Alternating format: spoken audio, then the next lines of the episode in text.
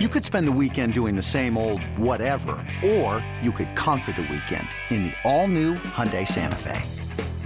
Visit HyundaiUSA.com for more details. Hyundai, there's joy in every journey. With threats to our nation waiting around every corner, adaptability is more important than ever. When conditions change without notice, quick strategic thinking is crucial. And with obstacles consistently impending, determination is essential in overcoming them. It's this willingness, decisiveness, and resilience that sets Marines apart. With our fighting spirit, we don't just fight battles, we win them. Marines are the constant our nation counts on to fight the unknown. And through adaptable problem solving, we do just that. Learn more at marines.com. Welcome into Loho Daily. I am Loho, aka Lawrence Holmes. This is my podcast. I appreciate you listening. Last week on the show, something really cool happened, and I really didn't get a chance to process it because there was all sorts of breaking news. It was right by the trade deadline. But one of my favorite people, yeah, favorite people, was walking in the hallway.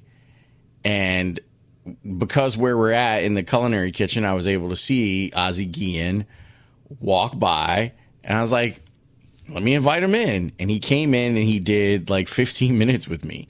It was awesome. I'm not going to share all 15 um, because I wanted to focus a little bit on the White Sox and, and Ozzie Guillen in particular in this piece, but it's really good. It's it's it's good. I at the end of this, and you'll hear me say that I want to see him back in a uniform again, and I do. I think Ozzie misses managing, and you hear him kind of allude to that at the end. I also think he was really good at managing. I wonder if the environment that we're in right now in baseball will ever allow for someone like Ozzie to be in a uniform again. We are now in a place where we are starting to see the Hall of Fame manager types, like the managers that have big personalities that make a lot of money. Like those guys are, for the most part, going away. You've got Bruce Bochy who's getting ready to retire. He's not being pushed out, but he's going to retire. You have Tito Francona, who's still a lot of people think is the best at doing it in the game, and I, I would I would tend to agree with him. And Joe Maddon, like you look at those three guys, I, I'm really interested to see what's going to happen with Joe Maddon, and I wonder if if he wins the World Series, will he even will will he be back? Because I think that baseball organizations would like to save some money and feel like that they're going to get a plus of plus or minus of two to three wins with a manager that is completely in lockstep with what the front office wants to do.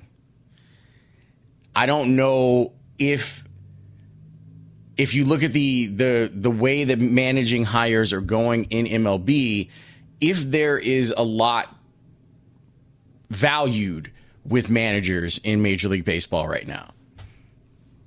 I tend to think that the man the, the value is in upper management and a baseball organization, baseball operations department, and the manager as being a part of that and not like one of the main cogs of that.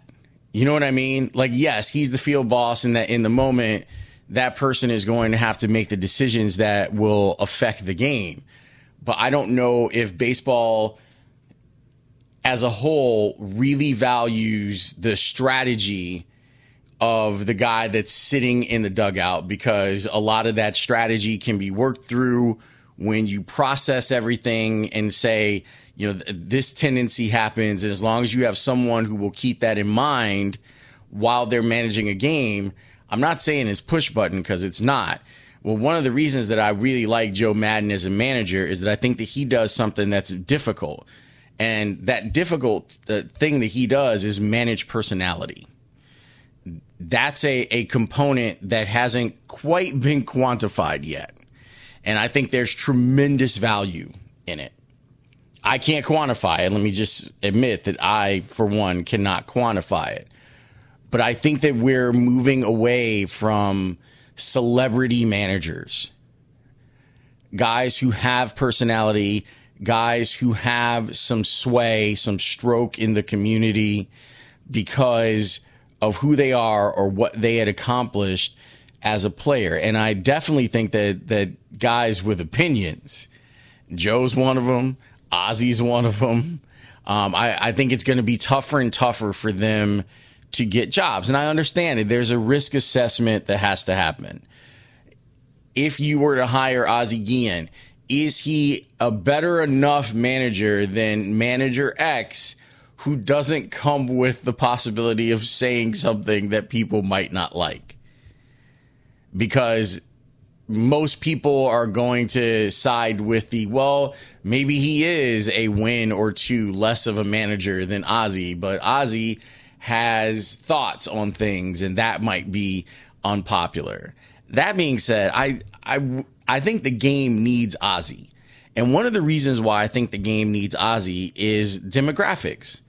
We're seeing this game change. If you look at, at where we are it is a league that's now about a third filled with Spanish speaking players. And I know from being in the dugout covering Ozzie when he was managing the White Sox of how he is revered by Spanish speaking players. You should have seen like the way that people reacted to him when they would come into town. When con- considering that we're at a place now where communication is key having a manager that is able to convey messages to players in their native tongue is important. Now, the great joke about Ozzie is what Paul Konerko used to say is he said, Ozzie doesn't quite speak English. He doesn't quite speak Spanish. He doesn't quite speak Japanese, but we all understand him. And I think that that is a great like that's that's something that you for someone's eulogy, man. That that would be a, a great thing to put on your headstone. Uh, there's probably too many words, but you, you understand what I'm saying. Like, what a great way to to to for someone to describe your style and who you are. But those players, like, they revere him, and baseball is going to have to figure this out. And in some cases, you get lucky, like Joe Maddon Joe, I don't think would call himself fluent in Spanish, but he's definitely conversational and he knows enough Spanish that he can get by. Obviously, on the South Side right now, Ricky Renteria is eloquent in both English and Spanish, so that helps with it. But I think that what's really weird to me is we're seeing a lot of players that are showing more flair, more personality. And it's almost the same way that Ozzie managed. And it's like we accept it. We're now we're not totally there yet as far as accepting it on the field, Clint Hurdle. Um, but we're more accepting of it now than we were 10 years ago and I don't know, and we're probably less accepting of what Ozzie, the type of style that Ozzie Guillen has as someone who is going to be front and center of your organization. But I think the game needs him, man. I really, really do. And I, I hope that one day he gets an opportunity to be, whether it's back on the field.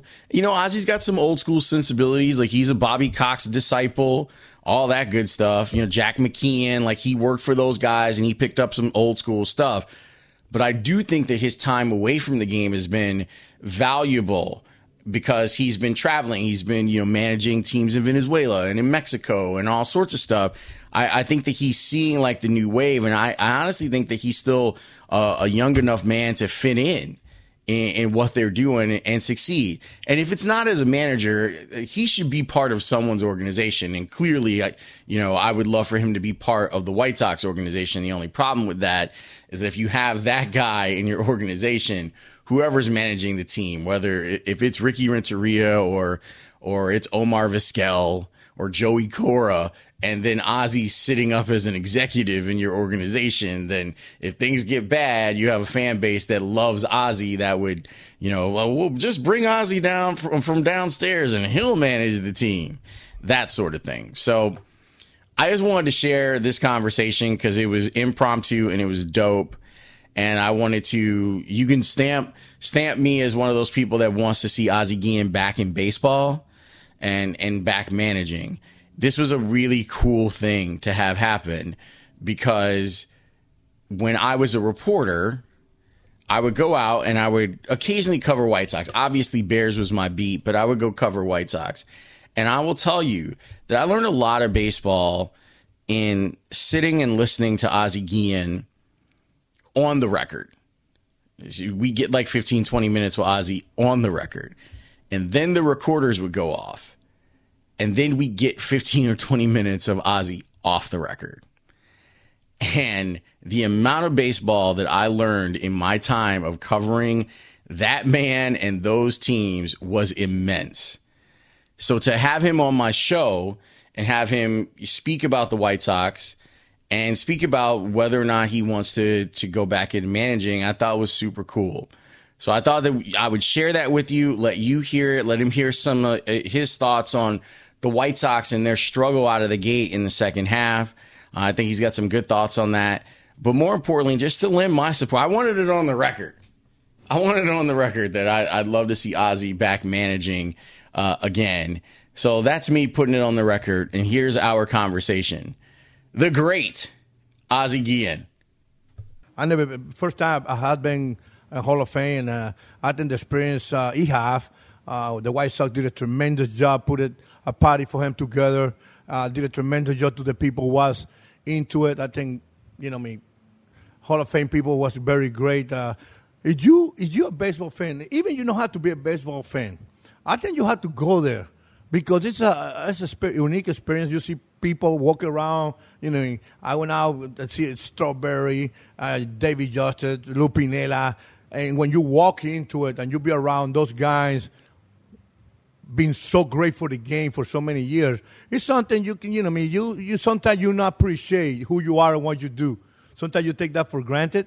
And when I see all those guys there, it was amazing, amazing experience. See Harold Baines out there and Lee Smith and, and you know, I mean, few Latino guys out there. It, it was it was something I, I, I was I, I, regret don't be there before that. You had never gone? And that first time ever, first time ever. Uh, I'm not, you know, I mean, so, most of the time I'm working and going, I have to go. Uh, I don't have enough time, but uh, it, it, was, believe me, it was an experience. I, I told Harold Baines, I said, hey, I'll be here next, I'll be your butler for now on. Every time you go to Hall of Fame weekend, I, I gotta be there because I think it's uh it's very something. It's very unique, very very very cool thing to see. Uh, great city, people out there is very nice. Believe me, it's just a very good experience in baseball. Look, I know you. This is not planned. I Why? appreciate you. I, I don't. I don't want to take up all your time because I know you got stuff to do. What's wrong with the Cubs? Well, right now they need to put it together. You know, when they when they hit, they not pitch. When they pitch, they not hit. They make big mistake. Uh, you know, I mean, when uh, cost a lot of runs. On and when they put it together, you know, I mean, it has been a long season. Uh, they not. I don't think they play the way they they they are capable to play, and they still only one game out. That mean, you know, I mean, in in the past, Cubs playing very well in the second half, and that was people waiting for, and. Uh, but that's what make baseball fun. We always in Chicago cry and worry and and talk about them every day, and they don't see it's a lot of maybe ninety percent of the team they want to be the Cubs right now. They want to be in that position, and right now I think I think they got enough players, enough talent. I think they have enough experience to to survive and making through it. Uh, because I, I believe they don't got hot yet. They on and off, on and off. So you think that there's still like there's still an opportunity for them to go on like a 18 and five like run and get hot? I'm, maybe people don't believe go that well. 18 and 5 because I, you know, I mean, right then they're playing in, in, a good division the way they're playing right now. First of all, they got a good. The first starter they have, every time they take the field, you feel like they have a chance to win the game. Uh, you know, I mean, relievers is the question mark, especially in the closing spot and, and, and but team make good relievers when the when when the starters go longer. Mm-hmm. The starters be so inconsistent. Uh, you get to the point like they win six games in a row. The starters did because I think they you know I mean the way Darvish throwing the ball right now, and I think that's the question mark when Darvish is going to throw the ball well. And I think I think they need that from him to step it up another notch and and, and count with him in big games because he's going to be pitching in the playoff then you got to count with him and throw the ball well. He's always throw the ball good. Now we got more confidence. But I believe, I believe, I truly believe they're better than that, like we all do, because I think you look at the lineup, you look at the uh, the starting rotation, you look at putting everything together. It's just it's time to click, and I don't think right now they're not click at all all year long. What should White Sox fans be excited about when you look at this group of young guys? What, what excites you? Well, health. if the White Sox stay healthy, I think you know they have a, a good opportunity to be good. One thing about it, I don't think you know we, we talk about next week. We're going to talk about oh, next year. Well, baseball days, 2020 is only about two months left, and, and right now it's the point when I watch a game day in and day out. Uh, that thing gives you the, the that's like wow we're not that far away to bring a good club to the ball you know to Chicago. But next day day after you're like oh my god we're very far. Because we we know we got to continue to see what they get. I think realistic uh, it's not far. I think they have the piece there. You look check the lineup. But when you have inconsistent in the starting pitcher that's the point they got to get better But the, the starting pitchers it just create how they get, dictate the way they're going to play. It's happened like that now.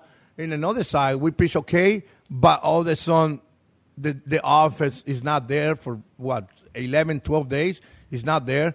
Uh, you know, we don't have a, you know, have that many extra hitting.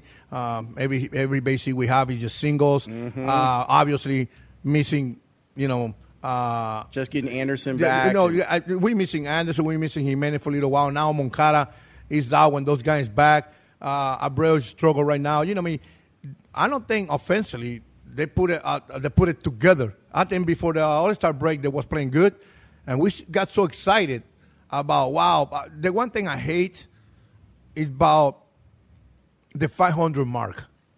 I was I was I was doing that. I know. I, I, was out here doing that because uh, I got really excited about it. But you know, me. But no. But the first thing about when you 500 mark and you're excited about it, that means what we're creating excitement. Yeah, I know it's a big step for them, they, what, what it was, but we create like we needed to get a 500 to get what we want to get. Yes, you're not going to get to 500, you're not going to 499. But I think they got to take it back step by step. I said yesterday, I said the White Sox have to turn the media, fans, players, coaching staff, everybody, myself, to quit talk about 500 and just take it one day at a time and play the best you can one day at a time and don't worry about to get to 500. What you get to 500, what you going to do? Finish third? Well, you're not at 500, you're going to finish third anyway. They just start play good, play to let the fans, let the media, and let the but make the front office see who you are and what you do. Then get the opportunity to make move and keep going. Then uh, I, I never believe in rebuilding. No, in the past. This year, this year, I, for the first day opening day, I say I, I, don't believe in rebuilding here because I think we got like seven, eight, six, seven veteran players on the lineup, on the roster, and uh, you know we always waiting for the good guys come up. Wow, I think they're going to put it together and, and, and see if if we can count on them in the future. Ozzie Guillen does an incredible job as a broadcaster. I just want to put on the record, I want to see you back in a uniform managing a team. Well, we see. You know, I mean, I'm not, I'm not going to lose sleep. But that's what we want. That's what I, I like to do. I like to be in, in uniform sooner or later. But in the meanwhile, I, I put my best, you know, everything I do, I do it with passion. I do it with love and uh, just being honest. But we see. We see what happens. Hopefully, hopefully the White Sox make people excited from today to the end. Oh, forget what happened yesterday or the day before. Just worry about what's going to happen from right now to the end of the season. See what we have.